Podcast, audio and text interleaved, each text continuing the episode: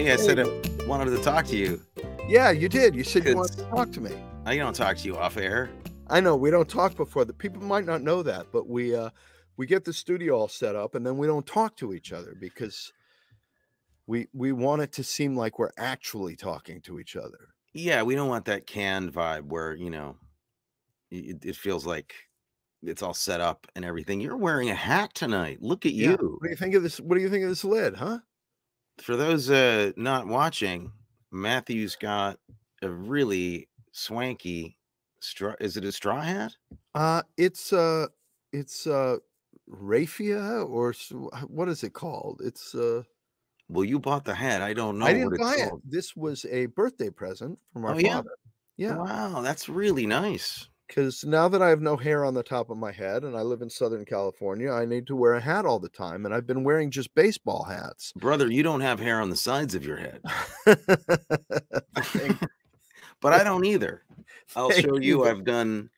I've Oh, gone uh, full, full shavo head time. ah, it's nice, isn't it? I do like it. I get to a point where you know, there's like I have about a week's window where my hair looks okay Yeah. growing out, but only for a week, eh, maybe less. And uh, and I miss that window, and it's a disaster. And it's it's just too much effort to to deal with something that's just not even there. It's a That's fantasy. not there. No. Yeah. It is a fantasy. Um, it's yeah, it's very sad. How Well, are you doing? Aside I'm, from the I'm hair. good. Aside from my hair loss, which is a constant sorrow, which I bear, um, I'm I'm very I'm very good. I'm Yeah? fine. yeah, I'm fine. So you seemed like excited to talk. You're like, I want to talk to you. I want to talk to you. Anything in particular? Or you just wanted the freedom No, I wanted to talk to casually talk. somebody. I wanted to have a conversation. I've been alone in here for uh, for a long time. Oh, I know the feeling. I know the sitting at the desk, getting work done. Yeah, I'm I'm Yeah. doing I'm I'm multitasking. I'm also trying to just trying to crack a, a- the narrative of a new screenplay. And so Ah, I'm in that zone too, where um, I'm a little distracted and constantly thinking about that somewhere in the back of my head, and wandering and pacing around my apartment alone a lot. with the cats, It's it seems like I'm alone, even with them. they're not a lot. Not a lot of conversation going on. Uh, they uh they are they're great. They're actually very very helpful, but uh, they're they're older cats and they sleep a lot. So Well, I want to. I want to get some sad news out of the way. Um, uh, I was uh before the show. I was talking to Ed Jewett. Yeah, that's it. I just had to get the sad part. oh out of the. God, I, Yeah. that's uh, that's not sad news. How how is Ed and No, what was can the be sad sad talking to Ed. You know, he's sad sometimes. No, he knows. We we tease him. We tease our friend Ed. I was hoping he was going to stay up and listen. He was talking about he, how he was tired. I said, "You might want to stay up and listen because I'm going to tell Tony that you and I were talking. That you had a sad conversation. That I had a sad conversation with." No, I love I love our friend Ed. Um, What did Ed say? That was sad. no, he didn't say anything that's sad. We just always tease. We always tease. He's actually I mean, but great. This started with you saying I have bad news, and now you're just yeah, just talking to Ed. I was uh, I'm teasing I'm teasing Ed right now, and he can't tease back. He's going to listen to this, I understand. and no, I I, I misinterpreted. I thought you actually did have some actual news that was you sad. actually have some sad news. Uh, Okay. That Paul Herman passed away yesterday. Um, for those of you who don't uh, know him by name, if you Google him or IMDb him, you will know him when you when you see his face. He was one of uh, those guys, uh, and was in uh, Goodfellas, in The Irishman.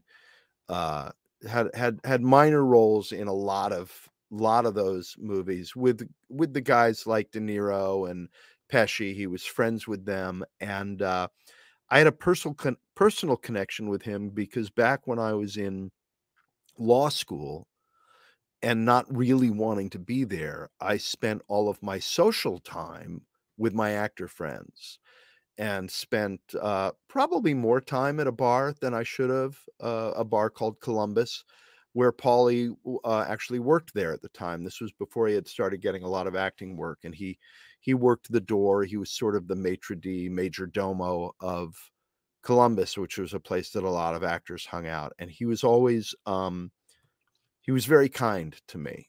Um, so uh, and a, and a real character.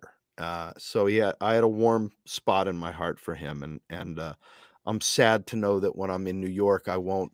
He was the kind of guy you would bump into sometimes, you know. Well, he was New York. I mean, he really Yeah. was. You know. Yeah. I mean, and you'd bump into him, and you'd have a cup of coffee or you know, hey, Maddie, how you doing? You know, and and uh, it it's it's kind of it's one of those passings that feels like the end of an era to have him gone. yeah, it really is. It really is. I mean, uh, he's been uh, kind of a New York classic for what for decades, literally. Yeah. Uh, yeah, you can only hope that they'll talk about you or me that way when we're gone. Oh God, it's like the end of an era. Well, they'll talk, but they may not be saying nice things. Who knows? yeah, who knows? Um, Um, well, that is sad. I'm sorry that uh, So- y- you for your loss. No. Um, and uh, any other news from your? Uh, you look very tropical. You look like you're about to go uh, look at your crop. I am like you know looking at my crop. Yeah. roast Well. I'm, I'm trying to beans. cultivate an image. I, I want to be the the Juan Valdez of booze. the most interesting man in booze. Yeah, Yeah. Uh, right. I, Uh, I I like it a lot. Um, I do have something funny to tell you. Maybe funny. You you may laugh at this. I uh, you know we, we always talk at the beginning of the show about stuff we've been watching, right? And uh, I have been watching The Outer Limits with a friend of mine. And tonight, after the show, after you and I are done, he's coming over, and we will watch. Oh, somebody. We have a comment here from somebody. Oh, mom says she loves the hat. Thank you, Oh, mom. Yeah, I I, I thought I'll she might comment. There. Yeah, There. Nice. Thank you, mom. Thank you very much. Um, yeah, I'm getting used to it. Uh it's a, I feel like I have to grow into it. I have to own it. I think you need Um, to wear something other than a hoodie with it, though, Oh, yeah, probably. like a vest or or Well- something. You know, like well, uh, even just this, just a shirt like that, yeah, yeah, yeah. The hoodie Yeah. is a bit distracting from It's the vibe. a. This is not a hoodie hat. no, not really. right. I'll take off my hoodie. Um, There you go. hold on. I can't get it off. I'm stuck. Somebody call the police. Matthew you can't get his shirt off. I can't get my. There. Is that better? There. I look I think like that's a that's more suitable. Yeah. Okay. Yeah. Um, so tonight I'll be watching an episode of The Outer Limits that um it's the one with David McCallum. And this is the episode of The Outer Limits that freaked me out when I was a little kid. Oh, Completely really? freaked me out. And so I'm a little nervous about seeing it. Which tonight. one? Which one did he do? Do you, do you remember what's about? Yeah, I remember it's about a scientist who who creates some sort of machine that that speeds up his evolution so that he'll evolve into like what humans will be later. And and at first his his forehead starts to get a little bigger and his head, you know, his hair goes back so he turns bit. into a gray, kind of And like an by alien. the end of it, he's got the huge head that those people on that episode of Star Trek had, the immense head, and and they they don't have any connection with humans anymore. We we start to look like ants to him because He's a drag at the barbecue. yeah yeah. Yeah. But it freaked me out when I was a little kid. But in the same vein, have you seen a series? I think it's a Netflix show, Midnight Mass no, I've heard of it. Maddie is a. I believe Maddie uh, is a is a fan of that show. I have not seen it yet. Well, I decided to give it a try and I, I watched an episode and I thought this is really good. I really enjoyed it and I went to bed. And the next night I was like, okay, I'm getting ready for bed. I'm going to watch another episode. And I got about 40 minutes into that episode and I went, oh, okay, turning it off, not watching this alone. Freaked out Yeah. Oh, excellent. alone in my apartment, Nice. lost. And I said, You are a grown ass man. You're 62 years old, and you can't even finish this episode of a television show because you're too freaked out. Well, that means you may not. You may just be a grown man and not a grown ass man. Then, Maybe not a grown ass man. um, I that sounds like something I would love to see alone at night. So I'm gonna check that out. I, and I desperately want to watch more of it. Can't watch it alone. I Yeah. need somebody here to watch it with me. Um, So if there are any lovely there's ladies, anybody's out there that uh, any lovely ladies out there who want to come protect me, Um, let me needs help at his apartment. He can't. He's having trouble with his clothes. He can't get his uh, his jacket right, and he I needs can't help get my hoodie off. working the I remote need- control. I need sartor- sartorial advice and help watching a TV show. Um, That's my my Well- plea for romance right there. I will check that out, and I will also. Um, I want to. I want to get. I want to do a deep dive into um, into that show also. Uh, in that in the old show you've been watching, The the uh, outer limits. Outer Limits. I did see a couple episodes recently. I think it was uh, One Step Beyond, which is also another fun show, Uh, Oh, a similar kind of show. up. Camille Renner says, You got somebody who's gonna who's gonna help you hold through the hand. terror of the of the program. That's very nice. "Thank you, Camille." Um, so then, because if you see it, then we could talk about it. So we need to see. We need to get to see it. Um, maybe we could break our movie thing and just do. Do no, we can't do it. We can't. Everybody's doing TV. How are we going to binge a whole show and talk about it in a week? It's we true, could do would be a this. We could dip in. We could each dip in to a random show in the middle of a season and pick one middle season show and see if we can figure out what's happening. We that would be good. We could also um that would be fun to like if we both watched the same episode like episode 13 of a very complicated series where we didn't know any of the people Yeah. and we had to theorize as to what was going Yes. on And with- then, you know, if there if there were people that were uh, watching, they could they and they'd seen the show, they could make fun of us in real time as we tried to figure that out. But uh, you know, there there's a show that we could talk about, which is um the the Twilight Zone. We could do uh we could do a, a month of the Twilight Zone at some time where we did four episodes four episodes a night I would totally be down for that. because they're only a half hour long and we could pit we could Yeah. cover 16 episodes of the Twilight in a Zone month. in That would month. be that would be a great idea. I, I'm I'm I'm excited about that. Okay, and the Twilight Zone is there's some exceptional people on there and some iconic episodes. It's a classic show. It's it's great. Even the even the not great shows are, are great to watch yeah. because the whole And- vibe it creates such a great vibe. And then after that, we can do a month of I Dream of Jeannie and Bewitched. I don't know if those are you legally allowed to even get those shows anymore. I don't know I if don't those know. are available for watching.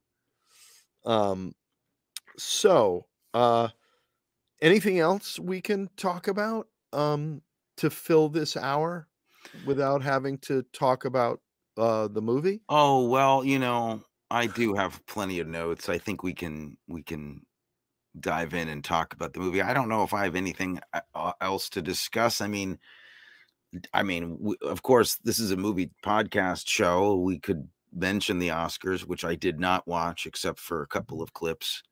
Um, I don't know if you want to get into that. Um, Um, I just heard it was a slap happy good time. mm. Um, Yeah. Uh yeah, mom was watching and she I wasn't I don't partake. Uh I didn't watch either. and she called, but I did say I'd like to be updated if anything happens. And so she did call in the middle of it and said, Well, something something happened. This is unbelievable. Incredible. You have to check it out. So uh I was able to flip over to YouTube and it was there right away. And I got to see the slap. they're doing what they can to bring slapstick back. You know, The- you know, the boost ratings any way you can. The show is dying and people need to tune in. Yeah. Did they film that at a Ramada Inn lounge? I don't Where know. was I, that? I not only did I not watch the Oscars, I haven't even watched the the the slap clip yet. Oh, really? Okay. Well, you're well out of it. You're well Um, out of the whole thing.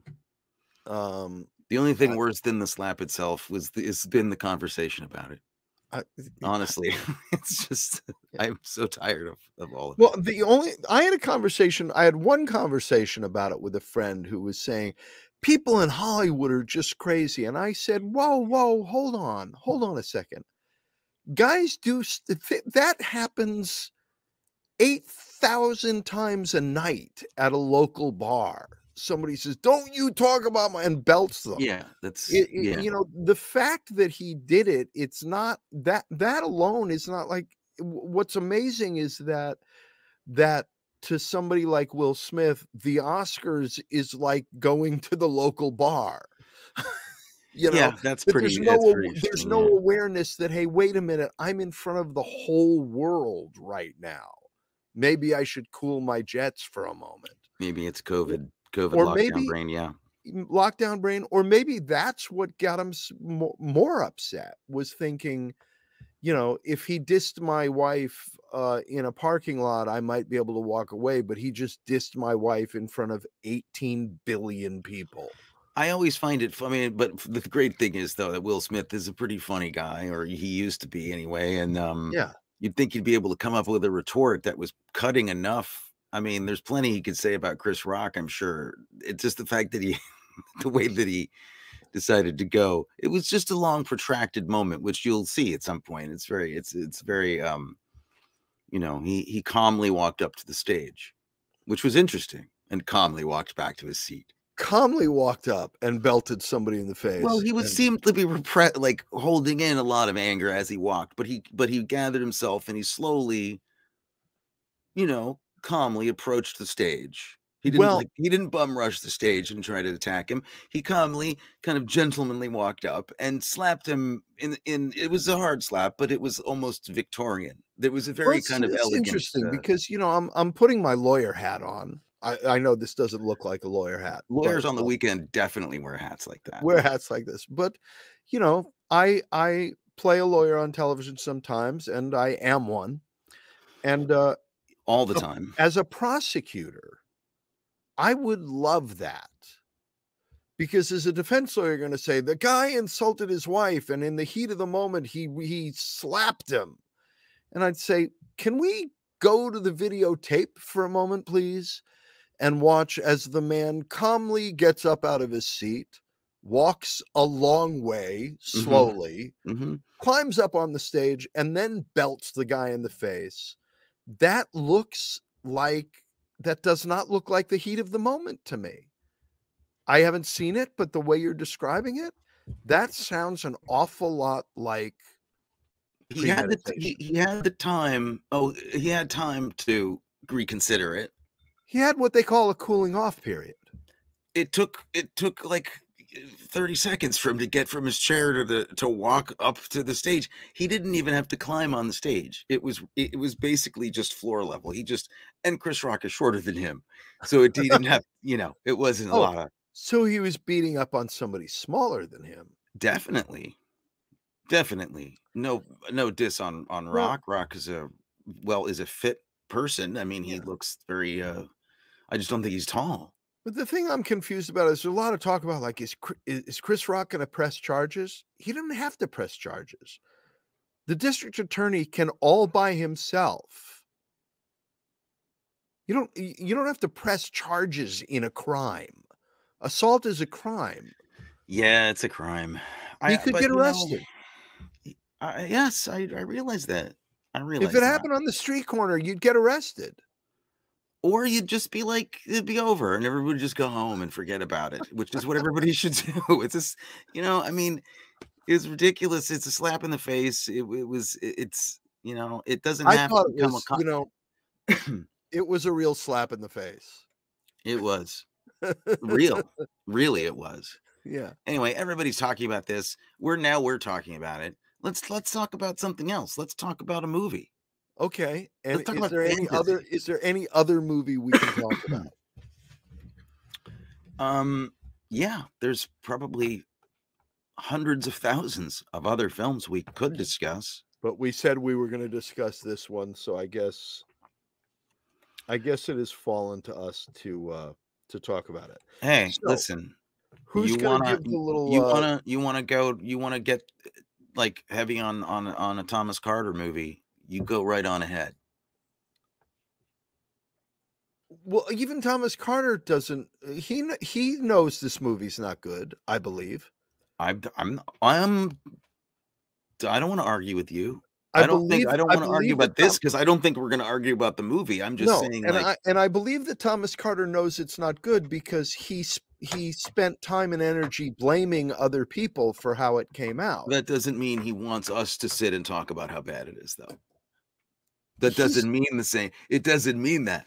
Thomas, if if if you give me a call right now, and my phone is here, if you give me a call right now, it, I'll give you a couple of minutes to call me and tell me you're going to hire me. I'll keep my trap shut. If anybody's listening and doesn't know who Thomas Carter is, Thomas Carter directed the movie we're talking about tonight. He's also a, a very well respected and constantly working television director. And I love his work. I love career. his work. And oh, Adam yeah. has oh worked with him, and, and every, everybody has phenomenal things to say about okay. him. And I, I have nothing but respect for him. Um, we've all done movies and and plays and television shows that didn't turn out well right and, and how do you feel about it when when somebody else does a podcast about your bad thing and talks about it and acknowledges it as bad do you like that or do you or when somebody does a podcast about my bad thing whatever it might be. Whatever that would do a podcast about my bad thing. Whatever that might be. Um, you know, and it doesn't, you know, just because you agree doesn't mean you're like, yeah, go talk. Let's. He probably would rather we forget okay. it, not well, talk about it. Then let me put it this way: if we're gonna instead talk about how wonderful this movie is, this is going to be a very short show. Good night. we'll see you. It's wonderful week. to see you. um um, so listen, have you really heard interviews with Carter disavowing this movie? No, but I read things where he said it was it was, you know, the Eddie Murphy and the bad language that caused it to get an R rating, which is why it didn't do well and um I might, and I might disagree. I, and I would also say that I think there's a lot that went wrong with this movie that I would not lay at the feet of Thomas Carter. Oh God, I don't think. Look, if you, I don't think there's anything wrong with this movie. I, I think they, I think they invited him to the set. Yeah, I think that's what happened. I think they let Thomas Carter come to the set, and they had a chair for him. Yeah, and occasionally he would be allowed to like do stuff like talk to the actors, but most of the time the studio was probably, you know, creating this experience. Yeah, we should we should quickly tell people what this movie is about. Um, you all know what it's about. You've seen you you have all seen this. You've seen this. That's the problem with the movie is that you you've seen this movie eight thousand times. It is literally uh, a rom com.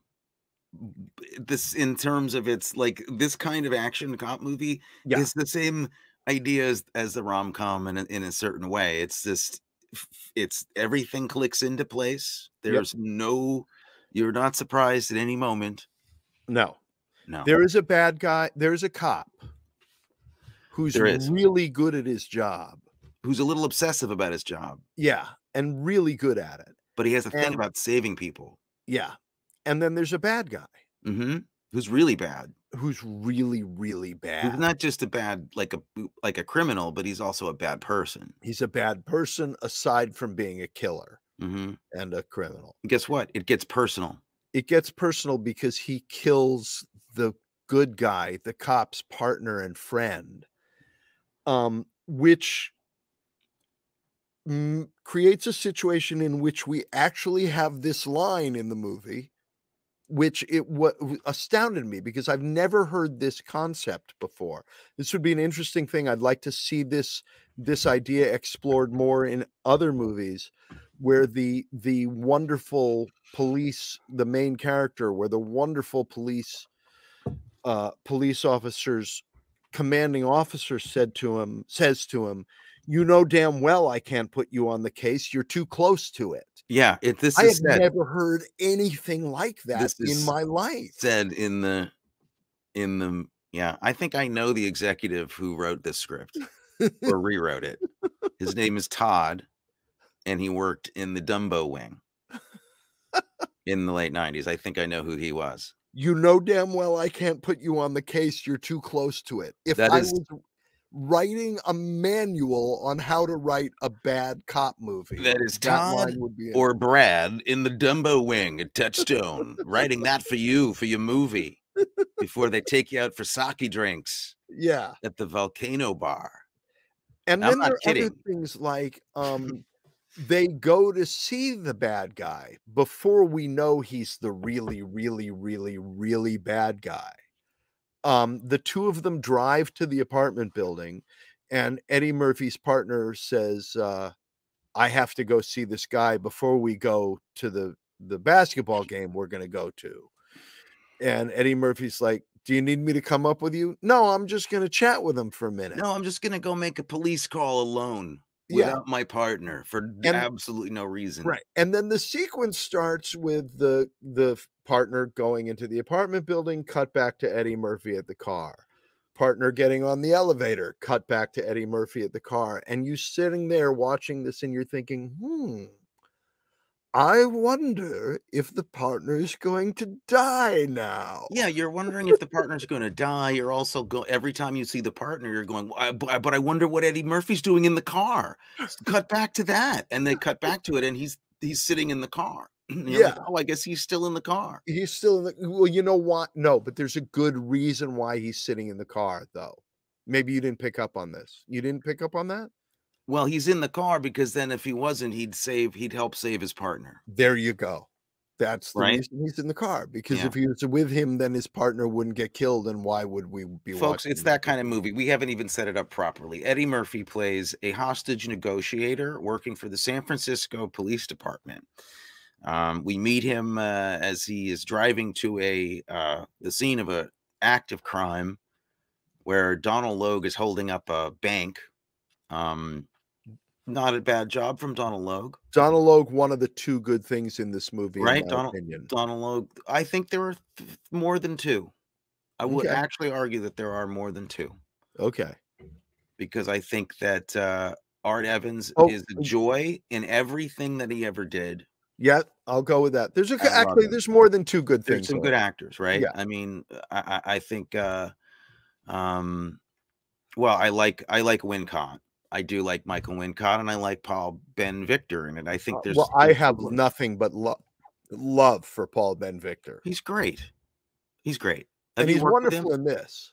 He is really good at it. Have you worked with him? No, Um, I would love to work with him. he works a lot that guy he's really good um so i think there are good things but you know um something something uh something went wrong because the, the funny thing is the thing that's wrong with it really isn't that you've seen it all before because we've talked about a, a bunch of movies on this podcast even where it's really just a rehash of something it's the same thing you've seen before but just kind of done with style or fun or something committed you know and that's just not happening here it's not No, there's a way to do formula. Well, like like when we talked about um uh Silverado. good point We we actually talked about all of the things in Silverado that they cram in there from every every western. We have a poster for Yeah. sale called It- Things That Are in Silverado. yeah And and yet it's great because they they know they're doing it and they're they're they're bringing joy to the process. they know they're doing it and they actually love the things they're referencing rather Yeah. than just using them as a crutch to get through yet another screenplay you know i Yeah. mean it it really it's really incredible it's really incredible how they have so much going for this in terms of what could have been a comedy and how they decided to steer into supposed seriousness with this Yep. you've got Eddie Murphy in the lead, who I know was trying, I guess, at a certain point in his career to do drama, you know, action drama roles and kind of keep up with the action stars, which I don't think he that wasn't his thing. I don't think he needed to do that. He's not really good at that stuff. No, he's he is I- not he's Bruce, he's a not Bruce genius. Willis. but he's not Bruce Willis. No. He doesn't have the physicality that that kind of stuff needs. He looked awkward doing the action stuff, and I don't mean to diss him because I love Eddie Murphy, but if they had this, if they, no, oh, I, I, all right, well, you can, I I love him. I think that in the right time and right place, he is, he is Yeah. genius. I still have he walked out when dad won his Oscar. I I hold a grudge. I'm Old Testament. What can I tell you? I'm Old But guess what? Testament. Your Old Testament, guess what? Dad, we won. so it doesn't matter. It makes me happy. Yeah, okay. You yeah, know? there you go. All right. I mean, this got him. This got Eddie Murphy so upset that he had to. We had to vendetta send a gift to like an eighty-year-old man on a set. Like, like what? Take it easy. yeah. But this doesn't mean I don't love. I mean, I do. I do. I do love Eddie Murphy. And you know, I call I called dad the next day. Um and I said to to congratulate him and I said to him I said, "Hey, listen, um be careful opening that gift package from Eddie Murphy." And he said, "How did you know?" And I said, "What do you mean? How did I know?" He said, "A gift package just arrived from Eddie Murphy." I was like, "Really?" Cuz I was making a joke. yeah. And a, and a package had just arrived from Eddie Murphy Well, I- congratulating him. I was there when he got the package. Oh, you were there? Yes, I was in the trailer on the set when it arrived. Oh, that's a riot. Yeah. Yeah. It was it was the it was a box about three and a half, four feet tall. oh my god. But dad what dad said, yeah, it looked like it had a bunch of stuff that he'd gotten from other people, like things that he'd been gifted It from was other it people. was a, it, wa- well, it was a lot. It was obviously regifted stuff, but it also it also may have may have been like it looked like an assistant may have run down to a 99 cent store and just grabbed whatever was uh, like quickly available. We've got to apologize. Yeah. quick." Yeah. um it wasn't like there was swag in there from movie stuff right it wasn't like that kind of regifting it was literally like a pair of plastic slippers for the shower. Somebody went to Big Lots. yeah literally like a, like a placemat like crazy what it's true it happened Was there And- a snuggly? Was there a snuggly in there? there may have been I, I don't know there was a dish towel. He you know i mean eh, i gotta say as a vendetta it was one of the funniest things i've ever seen. So like i hope that this was intentional intentioned as funny. Irony. Yeah. yeah you know i mean because they said you have to send a gift and he was probably like i'll send a gift. I'll send him a show box him a crap and he did you know? It's pretty funny Oh my but god. But uh you know dad won so whatever um anyway yeah um but i i like eddie murphy and and i, I guess my point before we completely derailed was that i was i'm a little surprised now that with him and rapaport involved and even wincott who can go to camp you know evil very easily if he wants to yeah. that they didn't decide to make this just go for a comedy here because they were almost halfway there Yeah. you know? Um well let, let let's go th- there's some good stuff uh, and and should we i think i feel like we should start with the bad stuff yes. and then go to wrap up with the good stuff so, that we, So- we end on a positive note. So some of the bad stuff is um we've we've got san francisco car chases. Now we've already had Bullitt Yeah, I was like, Bullitt, this is not. I have written. We've already had. Freebie and the Bean. We- Freebie and the Bean came. We've had the streets of San Francisco, which was a TV show that did the same Yeah. stuff. and it just doesn't. Uh, sorry, it doesn't cut it. First of all, there are times in the scene with the cable car where you can see the rubber tires on the cable Yeah, car. No, it's not. Um, it's they're if not- you're gonna do a car chase in San Francisco after Bullitt and after Freebie and the Bean, you've got to bring it.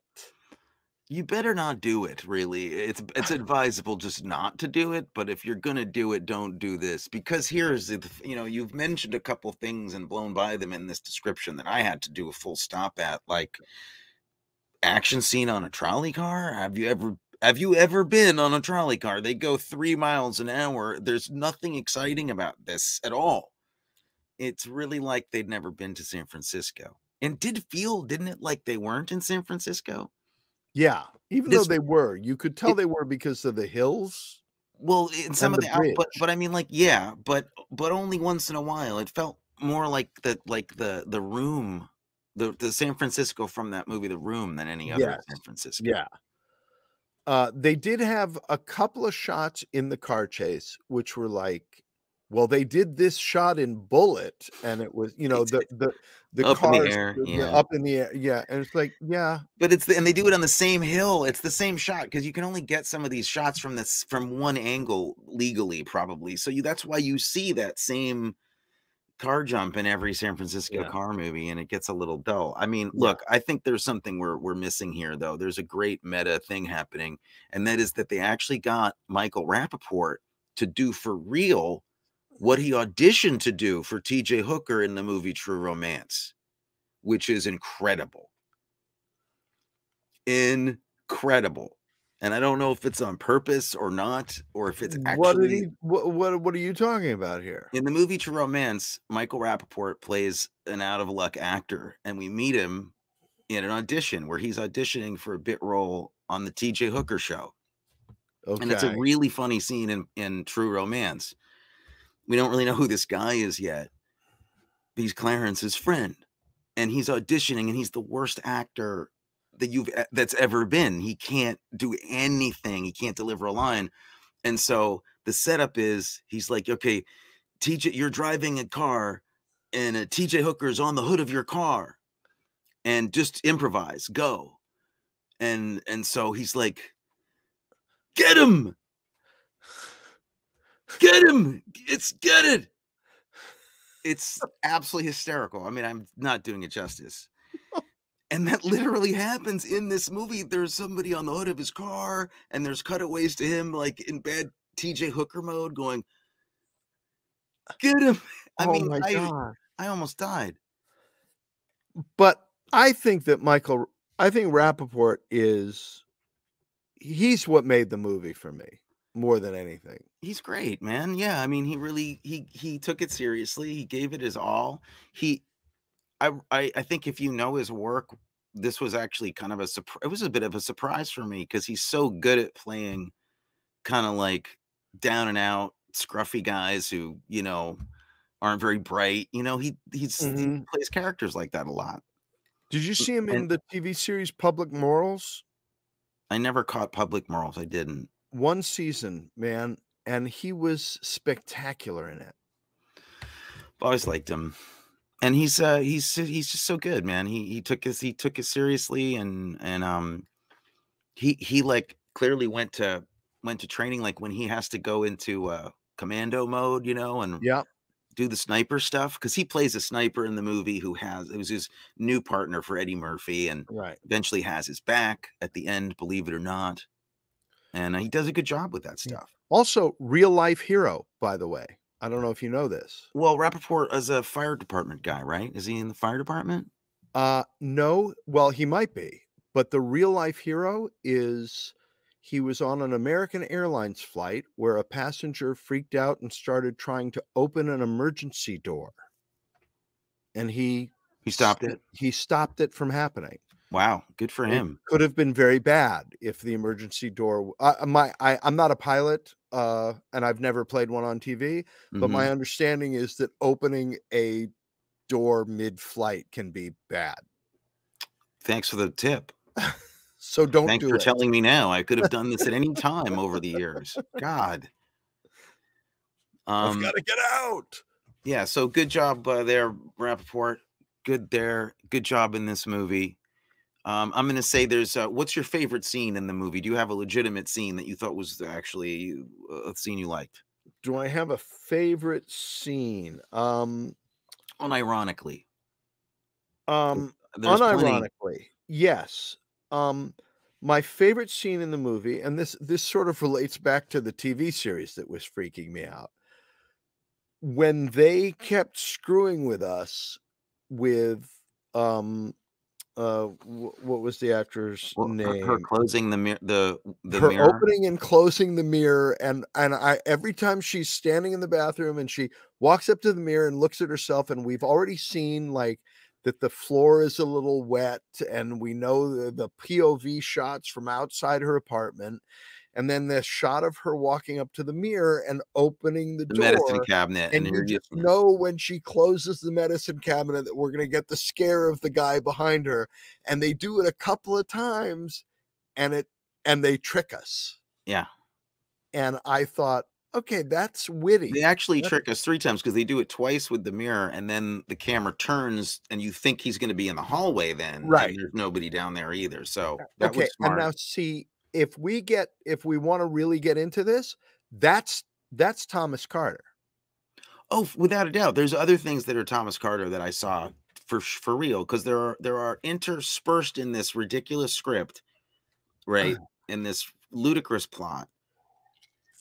There are well chosen actors in the smaller roles. Yep. And when they get to do a scene where they're just talking like human beings and Eddie Murphy's not there star tripping, Yeah, it actually is great. yeah, case in point, uh, I- think there's a really excellent scene in the middle of this movie that looked like it was from, you know, from uh, some other movie that we covered. It looked a little bit like Light Sleeper, and it was the scene where um, the cop who's about to die, Art Evans, goes and visits Wincott at, at his apartment before he dies hmm and he goes up to the apartment and he he's casing the joint. He's got some questions. He's he thinks this guy's might be a suspect. And Wincott has a whole persona that he's created, I guess, to live in this apartment to be this person that he's not. yeah, And that's a really nervy scene, and they're both great in it. That was a really well done scene. And then it drops back into like hackneyed uh, Hollywood screenwriting and and silliness. So, but that Yeah. that that was a great scene, and the scene um So Thomas, if you're listening, I want you to pay attention here. We we love your work in this movie. It's everything else we have a problem with. I uh you know, I don't know. I don't know what you can do in 97 with with the Eddie Murphy movie and all those studio Yeah. executives. I don't know what you're going to do. Um, I have a list of problems. I'm not done with the things I like. I, Oh. there there is something I like, but then maybe this can lead right into the problems because Okay. this is kind of both. I loved the the test that Eddie Murphy gives Rapaport with the Coke bottle. Yes, that was really good.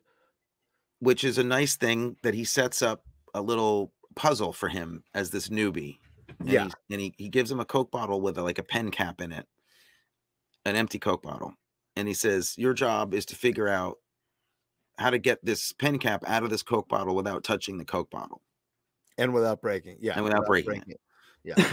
and um several scenes later, Michael Rapaport shows him, he says, I figured it out. And he kind of passes this test and they kind of bond about that a little bit. And the way that he passes the test is really cool. He by pour he pours water into the Coke bottle and the the, the cap rises to the top and he just takes it out. And He's like, Great, you And did a good job. And it's a great character uh, illustration too that he's not just a guy from SWAT who can solve problems by shooting them. No, he's uh, exactly. He's Yeah. smart. He can use his brain, but it's also a philosophy that Eddie Murphy's trying to get across to him, which is nonviolence, which is you don't break the bottle.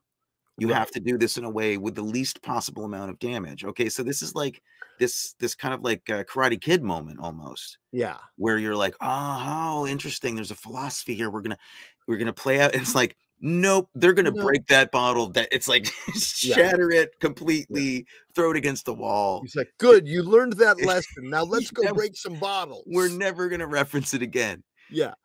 Um, there was also another nice thing um, in the writing, which was the misdirect about the character Troy, where Eddie Murphy uh, is uh, in love with this woman at the beginning of the movie, and it- we find out that she's a reporter. And we find out that they used to be together, but now she's going out with a baseball player. Um, the- but they used to be together, and he's talking about Troy, and she's saying, "Well, you haven't come to visit him," and he gets disappointed. And you think, "Oh God, they had a kid together," and you're thinking it's a kid, and then he shows up at her apartment, and it turns out it's the dog, and you're like, Mhm. "Oh, it was a nice little misdirect." It was a nice misdirect. It's too bad they that they didn't get the memo that Eddie Murphy clearly doesn't like animals Yeah. the relationship was clearly strained. Yeah. Um, so, um, oh, you know, a couple of things we didn't talk about that we usually talk about is did you have any relationship with this movie before we watched it? No, I'd never seen it before. Me I, neither. vague- I vaguely remembered the post. we watched it because Peter Stray recommended. it. Yeah, friend of the show and friend of mine, Peter Stray. not anymore. Oh no, he he's fully in on this. He he would agree. I'm sure. I'm, I'm coming for you, Peter. Oh, this has got some fun. I mean, this is this is this is No. cheeky, as he would say, a cheeky film. Cheeky film. No, and I love Peter. Uh, It's not actually a complaint. This was a lot of fun. I mean, And I, I did enjoy myself. Referencing our show last week, um, you know who loved this movie? Or did no, I don't know that loved it, but had good things to say about it. Um, Eddie Murphy, Your very good friend Roger Ebert. Roger Ebert liked it. Uh, yeah. Well, you know, um, I don't know why he did, but He says the big action scenes are cleverly staged, and Eddie Murphy is back on his game again with a high energy performance and crisp dialogue. That's wrong. He saw something else. That's not true. He No. saw the gold. He saw the Golden Child actually, and mistook it. yeah. No, Stephen he's wrong. Holden from the New York Times. Stephen Holden from the New York Times hated it. Well, uh, once once in a while, I agree with the critic, and uh, I agree with the Holden on that. But Yes. man, I mean, I didn't hate it. I, I enjoyed it. It's it's ridiculous. It's a ridiculous movie. It's a perfect. You know what? This is a perfect hotel room movie. Is there a better movie for your hotel room stay when you're like doing a couple of days on a show in you know in Atlanta or Toronto? Um. This is what you see. Okay. Okay. those are the good those are the good things the bad things i'm going to start off with this this is the worst display of cooking i've ever seen in a movie. Please don't go to tahiti. Take some cooking classes. You don't taste salad dressing like soup. He's making it like a gazpacho. I don't know what i don't think he's ever touched food before. It's the same thing when like Tom Cruise does something normal, like eat a sandwich in a movie. He would like use a knife and fork. He wouldn't quite know how a sandwich works because Yeah. that's done for you. I don't. Somebody does sandwich. Yeah. Well, in in uh in War of the Worlds, when he he just makes a peanut butter sandwich, he doesn't make a peanut. He's never heard of hummus. sandwich. He never doesn't know what hummus is. No. Um. Okay, what else? Because I have a list. Uh, one, two, three, four, five. I have. A, I'm have- looking at a list too. Yeah. There's okay. nothing but list. I mean, what? What? What do we say? Do we? Do we want to say? Um. I I don't know where where do you begin on your list? Go ahead. Why don't you take Well, I begin with how does the bad guy know that Eddie Murphy has a girlfriend to terrorize? Well, why wouldn't he? Oh, right. Okay. Sorry. I mean, he's, like, he's a when I get out guy. of I, I I get I get out of prison and I go I escape from prison and go straight to your girlfriend's house.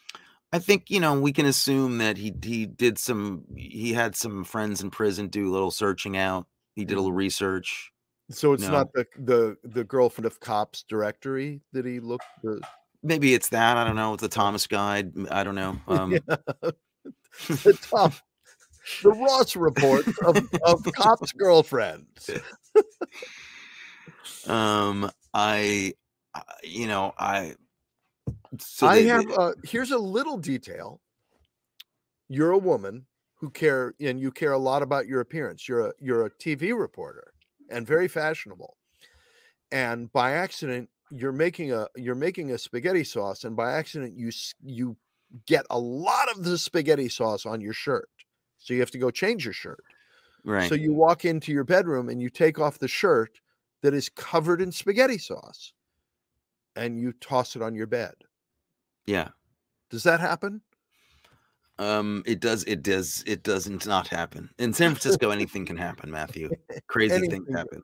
But I mean, uh, this is this is the same thing where, like, at the end of the movie, they're they're wrapping things up and they're going to go to Tahiti, right? And you think everything's safe, and they're going to take this trip to Tahiti. She's like, "Oh, I'll be right back." He's packing the car. They've got their luggage done. She's a professional photographer. Yes. Professional.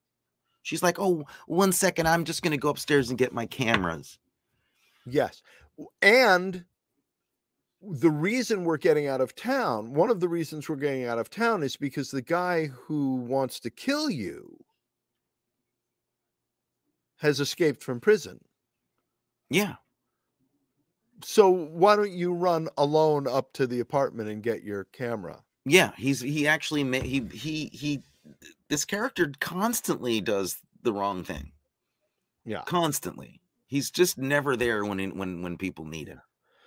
Okay, and then right after that moment, so she's attacked, a brutal attack in the apartment. And the next scene is the two of them out for a lovely dinner at a Yeah, that's what I was gonna say. Like she's she is she is strangled nearly to death in a in a home invasion. It's it's scary, and she's almost killed. And and uh, you know Eddie Murphy saves the day at the last minute, chases the guy down. The guy is killed mid chase. It's a brutal evening. It's horrible.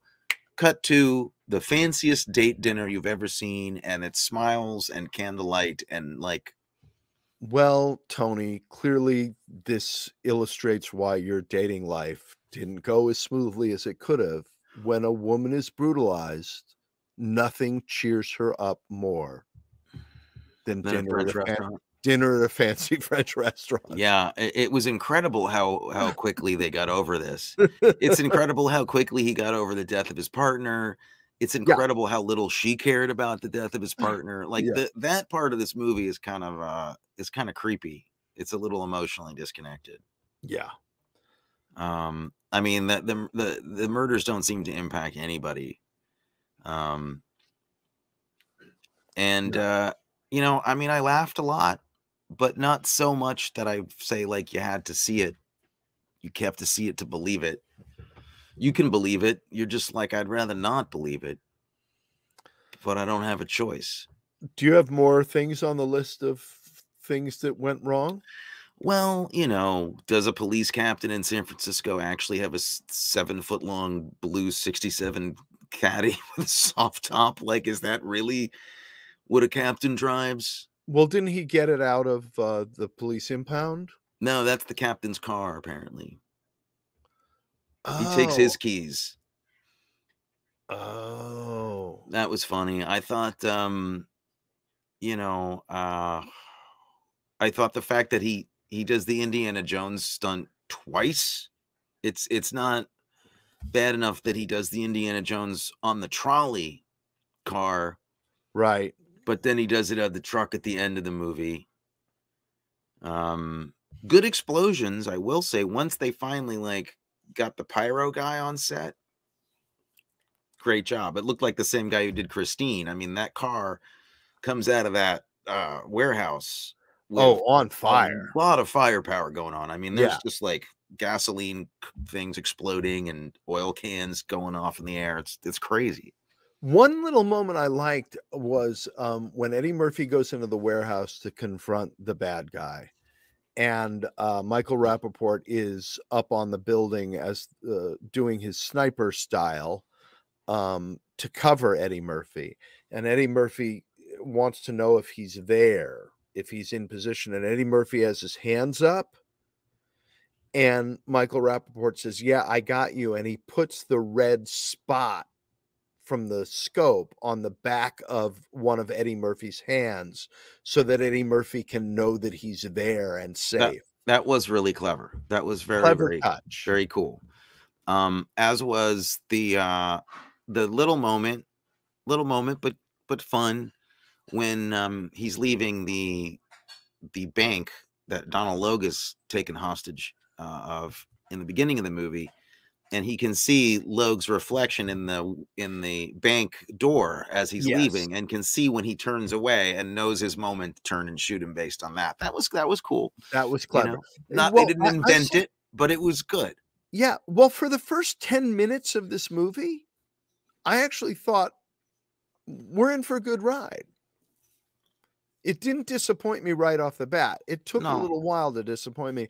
And then it seemed like about two thirds of the way through, it gave up, and and Eddie, Mur- you know, Eddie Murphy started doing the Eddie Murphy shtick, which didn't work. You know, the Brit- British accent, and we're going to go to Tahiti and all that. And I was like, this, yeah, it's not the same character, dude.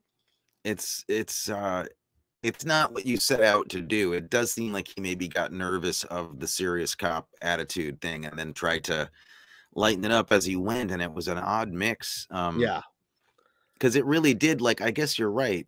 This this level of you know cop drama, melodrama, action, you know, horseshit that we've seen a thousand times. Like, you need to play into that a little bit to carry this off. You you can't joke about it without No. the, the rest of the movie being in on that joke. I mean, you have to kind of go You have to commit. you know, and that's why a guy like you know, you know, like Andy Garcia could have been in this, and then it would have been like, you know. Like no, I would take this seriously from the beginning, and we're not going to joke around about it, and it would- Yeah. probably would have worked better. Yeah. Um, again, no Um, diss on Eddie Murphy. I I love Eddie Murphy. Just stick to the funny stuff, like we like we talked about. So your your how to watch this movie was in a hotel room on location when you're alone in the middle of nowhere. Yeah. My how to watch was while wearing a sleep mask. Um so, but you like the soundtrack clearly. well, Toto. Yeah. Who doesn't like that? Yeah. I mean, uh, it Um, was it was uh, Steve Porcaro of Toto. How can you not be? How can you not win with that? That's a win for everybody. The um, What about the double feature for this? I'm gonna say um, I want to do something a little bit more esoteric. I want to go with the movie called The Hunter, starring Steve McQueen. and he plays Ah, a bounty hunter with a with a similar problem on his hands um with a kidnapped girlfriend played by Catherine Ross I believe um and uh I think The Hunter is a better movie okay, I'll go with that. Totally, I buy that. I went two different directions. One was Bullitt, saying if to make up for what they did to San Francisco in I- this movie. but the, I don't want Bullitt to have to hang out with this movie No, that's true. So the, you'll like my other choice better then. What's that? Nighthawk. Nighthawks. perfect this is perfect right because the the scene Yeah. with the woman where where Stallone is dressed up as his girlfriend to protect her, I love it right? I love it so who who are you in the film I am definitely his boring partner who gets killed. you're you're you're um uh art uh who's the the wait the guy that be wait his partner or art evans Um, Art Evans who gets killed, yeah art evans does Yeah. get killed who goes uh, the the sort of regular guy, sleepy cop who "Yeah, I'm going to go in here and get killed. you gave yourself a pretty big part Well, it, Interesting. it was it wasn't the size of the role; it was the oh no it had nothing to do with it it had nothing to do with the size of the role. It was the the shlom the shlomo who gets killed. am i the toilet attendant who am i No, you're Paul Ben Victor, oh i'm Paul ben, oh you part. give me a, part, a big part okay and you. I think you would play the shit out of that role. i would definitely get the audition for that role yeah, sure. and you'd be great in that role. Well, you you in my version get the um get the best uh the best line. Um because your part is the prison guard who doesn't notice that Wincott is escaping prison because he's on the phone on the worst improv I've ever heard saying, "Well, if it's not here by 5, it's not my problem. Don't talk to me about Mitch. I'll tell you about Mitch." That's his improv and I thought that would be a role for you. I Thank I'm- you very much. I'm the wine merchant. I'm the guy he buys wine from in the middle of the movie, so that's where we are. Oh my gosh. See that that guy, the the prison guard, was trying to channel. Oh, now I'm blanking on his name. oh, God he was trying to do. Dan Hedaya from Dan, uh, that's what I was saying. He was trying to do Dan Hedaya from Da- Joe versus the Joe Volcano, yeah. Volcano. I'm not arguing that. I'm not arguing that with. That I know he good. can get the job, but can he do Can the he do job? I did not I'm say not, that. I did not. I'm not saying that to you. I'm not arguing that with you. I am not if arguing I that had with said you. that, I would have been wrong. So good. one of the great scenes. That's one of my favorite scenes in movie history. I do love that. Yeah. Um. Okay. So, and what else do we have? What would I didn't come up with any sequel for this? I couldn't come up with a name for a sequel for this movie. With a, a name for a sequel, um, Yeah. What would we call the sequel to this movie? uh, Oh, I don't know. Never mind. I Well, some think re- this. I don't know. how about recasting? Who would you recast in Eddie Murphy's role? I lost the will to live. I don't have a recast. I, Oh, I it- had something very specific down for that. I'd like to hear your recasting. Anybody. Okay, That's that's what I kind of how I felt. Anybody. It's also close enough so that almost these people could almost still play these parts. Like it's Yeah. not that far away in a way. And I did come up, I think, with an interesting guy, an interesting actor for the bad guy, yeah. Cillian Murphy. Oh, okay, great. He he he- has a similar win Wincott, but he could Yeah. go Wincott. Yeah. I think he'd be really good. I must say that seeing Michael Wincott, um, that was kind of cool because I hadn't seen him in a long time, and I forgot what a great villain he he was. You know, I didn't. I don't think I gave him the, the respect he deserved at the time when I was a, a young moviegoer. He was a great. He was a great and very commanding film presence in the '90s, don't you think? You know, I'm not familiar with him. Oh, really? He played villains in a lot of really uh, interesting movies. Um. So yeah, that's it. Oh, I will say, okay, this gets the award for the stupidest sound effect I've I have ever heard in in my life. Okay. Um. Okay, they think someone's broken in. The dog is missing. There were there's a tense moment where they're looking for the dog, and he pulls his gun because he thinks someone's broken into her apartment. They haven't. And she's like, "Oh, why did you pull your gun?" And he's like, "I'm just a little nervy." And he like kind of slowly reholsters his gun, and he slowly puts his gun back in. And they literally put a whoosh. They put a swoosh sound effect Oh. as he puts slowly puts his gun back in its holster. I was like, "Are you?" Wow. Now I don't know if that's supposed to be funny. Who thinks they're a comedian? But that happened. Oh. Well,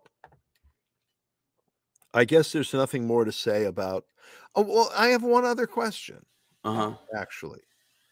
Uh, the title of this movie is Metro. It is. Yeah. You are correct. And what? Met- Metro? It's a city police department. Oh. So this movie is a portrait of what it's like to be on a big any city, any any big city any police department any big in America. Yeah, yeah. Metro. It's, like a yeah. It's like a slice of life. It's, Well, it's a- that would be the sequel to this movie. The sequel to this movie should be Metro North, and it's Yes, about a, a what it's like- conductor. what it's like to the- be a subway Harlem train can. Yeah. Okay. Yeah. the Harlem line from Scarsdale Yeah. to to Manhattan. Yeah, Um, they did that. They did taking of Pelham one two three already. They could just do that. yeah, that was a good movie. That is a good movie. Well, the first one, the first remake one. is less less good. Yeah. Mo- the the book spectacular. Um, so I don't have anything book. to say about that. Yeah, I no, didn't have read- much to say about this. I mean, I, I- again, I, I I feel like it's weird with these movies. Either that we have a conversation about them, we don't. I can't tell which ones are gonna like fire us up or not. I had a fine time with this, but um, it didn't make me crazy to discuss it. No, and yet I had a great time talking to you. Well, I like seeing you very much. I like the hat. I love the discuss. I love the discussion. I love some human contact in my life. I find to be important. You're the guy. You're the only one. So thank you for this hour of human contact I get. Um, yeah, and, and and thank you to the huge audience out there listening and joining us. Mhm. Um, Oh, oh, I do have a question. Has any cop ever been less concerned with losing his gun than than Eddie Murphy in this movie? oh no, no, He's like, ah, I, I need my gun. Ah, I guess I lost my gun. And Michael Rapaport's like, here, take my extra one. He's like, Yeah. oh, thanks. Like, I've got one. Zero protocols. Oh, the other thing I love, there's a couple of lines I forgot. Okay, for it starts early.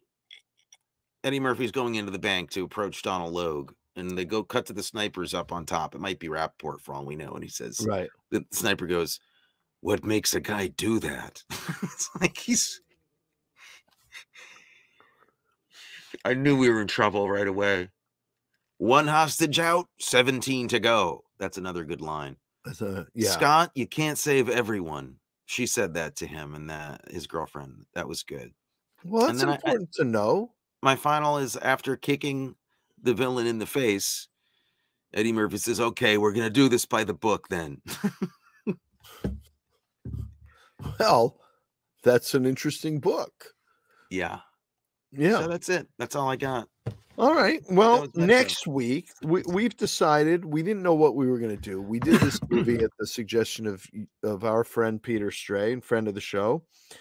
Um, but we've decided to go with uh, cop, sort of. Yeah, we're gonna do '90s cop movies that we haven't seen, Yeah. right? So that we're actually completely unfamiliar with. So, what what did we choose for next week? New Jack City from 1991, directed by the estimable Mario Van Peebles Yes. and uh, starring Wesley Snipes and Ice T. I can't wait. I've never seen it. I know it's a Yeah. famous movie. And looking between forward. the two of them, they wrote a chapter and a half of the book on acting. Yes, and Ice T is so good on these new Gain commercials. Yeah. Um, I'm I'm anxious to see his whole repertoire at this point. Yeah. So uh, join us next week for New Jack City and uh, like us on uh, every piece of social media there is. All of it. We'll talk Thank to you you. soon. Good night.